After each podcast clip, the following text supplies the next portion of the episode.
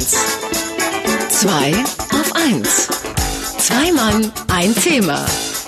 Mit Sven Oswald und Daniel Finger. Es ist so groß wie ein schönes, echtes Hühnerei und es verspricht Spannung, Spiel und Schokolade. Also zumindest versprach es das in unserer Kindheit, die gefühlt ungefähr 257 Jahre zurückliegt. Es geht um das Kinderüberraschungsei oder auch Ü-Ei. Dass es den Kult ist, das wissen wir alle. Aber warum? Das weiß keiner von uns. Wir versuchen es zu ergründen und zwar mit unserem Marketing-Experten und Osterbunny Markus Bartelt. guten Morgen, Markus. Hallo, Markus. Frohe Ostern. Schönen guten Morgen, frohe Ostern. Wie wurde das gefüllte Schokoei denn eigentlich zum Kultobjekt, Markus? Wie fing alles an?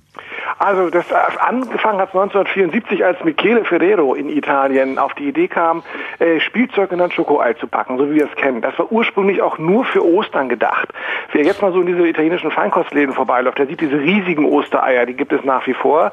Das war mal als kleines Osterei gedacht, hat aber ganz schnell seinen Siegeszug angetreten, weil natürlich drei Komponenten mit dabei sind, wie ihr schon gerade sagt, etwas Süßes, was zum Spielen und eine Überraschung. Das hat uns alle als Kinder, glaube ich, ziemlich ähm, angefixt, was das angeht, weil 74, das ist ja so unsere Kindheit gewesen und das hat sich dann vor allen Dingen dadurch noch verstärkt, dass diese Spielzeuge, die da drin waren, meistens Lizenzprodukte waren. Also es ging mit den Schlümpfen los, es gab wahnsinnig viele Disney-Figuren und das wollte man natürlich erst recht haben. Das waren Sachen, die kannte man aus dem Kino, aus dem Fernsehen. Das war als Spielzeug da drin, haben wollen. Ja, ja, mit dabei in jedem siebten Ei übrigens. Michele Ferrero. Ich, ich wusste gar nicht, dass es einen Mann gibt, der so heißt. Ich habe gedacht, Ferrero wäre von einer Agentur ein irgendwie designter Name. Aber wie kam der denn überhaupt an diese ganzen Deals? Kannte die der Größen der Industrie alle schon, oder? Also für Ferrero selber, ich meine, Ferrero ist ja heute ein Unternehmen, das mit den ganzen Kinderprodukten und solchen Geschichten wie Duplo und Giotto und Hanuta und und und, die haben bis zu Tic Tac gehört ja alles zu Ferrero dazu.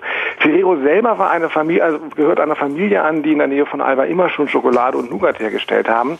Und äh, die waren relativ früh clever und haben das erkannt, dass mit diesen Lizenzfiguren ähm, wirklich die Aufmerksamkeit auf das Produkt fällt.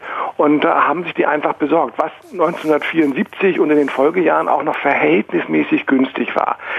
Der Preis für Lizenzen ging dann hoch und dann hat Ferrero auch angefangen, eigene Figuren zu entwickeln.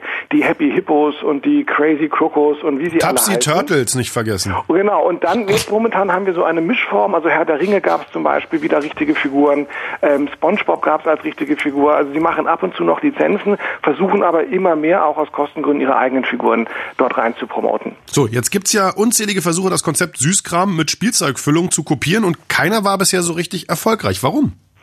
Ähm, ja, sagen wir das mal andersrum. Die, der, der, die Verbindung zwischen Spielzeug und Süßkram ist ja nichts Neues gewesen.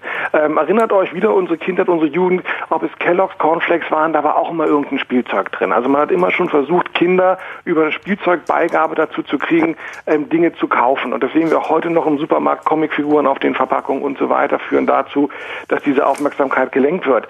Die Vermischung aus Schokolade und diesem Kleinteiligen ist ja immer ein bisschen problematisch, weil Kinder eben diese kleinen Teile verschlucken können. Und deswegen ähm, haben viele davon Abstand genommen, das weiterzumachen. Gab es denn da äh, auch bei, äh, bei Herrn und Familie Ferrero ordentliche Klagen, weil Leute sich mit so einem Ürei stranguliert haben oder ähnlich? mit dem Ürei stranguliert nicht. Ja. Aber achtet mal darauf, es liegt ein Beipackzettel dabei, dass es eben für Kinder unter drei Jahre nicht geeignet ist. Und wenn das eben Den kann man auch essen. Ähm, über drei Jahre, die können es verdauen dann wahrscheinlich. Ach so, okay. ähm, jetzt mal unter uns. Ich weiß ja nicht, ob so eine Information in Marketing-Expertenkreisen ähm, gehandelt werden. Wie viel muss man denn zahlen, wenn man so eine Lizenz will für irgendeines dieser komischen Plastikprodukte, um die ins Ei zu stecken? Das kann ich dir leider nicht sagen. Ich habe versucht, das rauszufinden. Das ist ganz unterschiedlich. Also heutzutage sind das sehr hohe Beträge natürlich. Wir dürfen nicht vergessen, dass Ferrero mehrere hundert Millionen Eier im Jahr verkauft. Und äh, wenn da in jedem siebten Ei eben eine Lizenzfigur drin ist, dann eben kostet das schon richtig Geld. So, hunderte Millionen Eier, weitestgehend weltweit, sage ich mal vorsichtig. Wobei mir ist eins aufgefallen, als ich in den USA war. Äh, da gibt's zwar auch Überraschungseier, aber die sind offenbar umständlich aus Deutschland importiert und kosten da irgendwie drei oder vier Dollar das Stück. Also total krank und die sind da auch echt eine Rarität. Wie kommt das denn? Mhm weil die USA das einzige Land sind, wo äh, der, die Überraschungseier und auch der Import von Überraschungseiern verboten ist. Also Ü-Eier gibt es in über 100 Ländern, Kanada, Brasilien, Mexiko, ach, also weltweit. Aber in den USA hat die FDA, die, die Behörde dort gesagt, Spielzeug in Kombination mit Schokolade ist gefährlich ähm, für hm. Kinder zumindestens und hat das unter Strafe gestellt. Das heißt, wenn du heute nach USA einreist und die entdecken ein Ü-Ei in deinem Gepäck, dann zahlst du 300 Dollar Strafe dafür. Abgefahren, weil im Supermarkt hat man es ganz legal an der Kasse gekriegt, nur eben sauteuer. Ähm, ja, also der, der Import ist verboten. Wenn es aber erstmal irgendwie drin ist, dann kann es auch verkauft werden. Also ich weiß, dass zum Beispiel Ü-Eier bei eBay in den Vereinigten Staaten für viel Geld ähm, ersteigert werden und versteigert werden. Das Problem ist halt, sie wollen die großen Mengen vermeiden und ab und zu muss halt mal ein Tourist dran glauben. Wenn, also als, als warnendes Beispiel ähm, wird der dann mal aufgedeckt. Im Großen und Ganzen, also man kann sie dort erwerben, aber als Schwarzmarktgut eben sehr teuer. So, jetzt abschließend die Frage, wie kriege ich denn wirklich raus, was drin ist im Ei? Also ich meine, manche schütteln, manche klopfen, manche machen es einfach kaputt.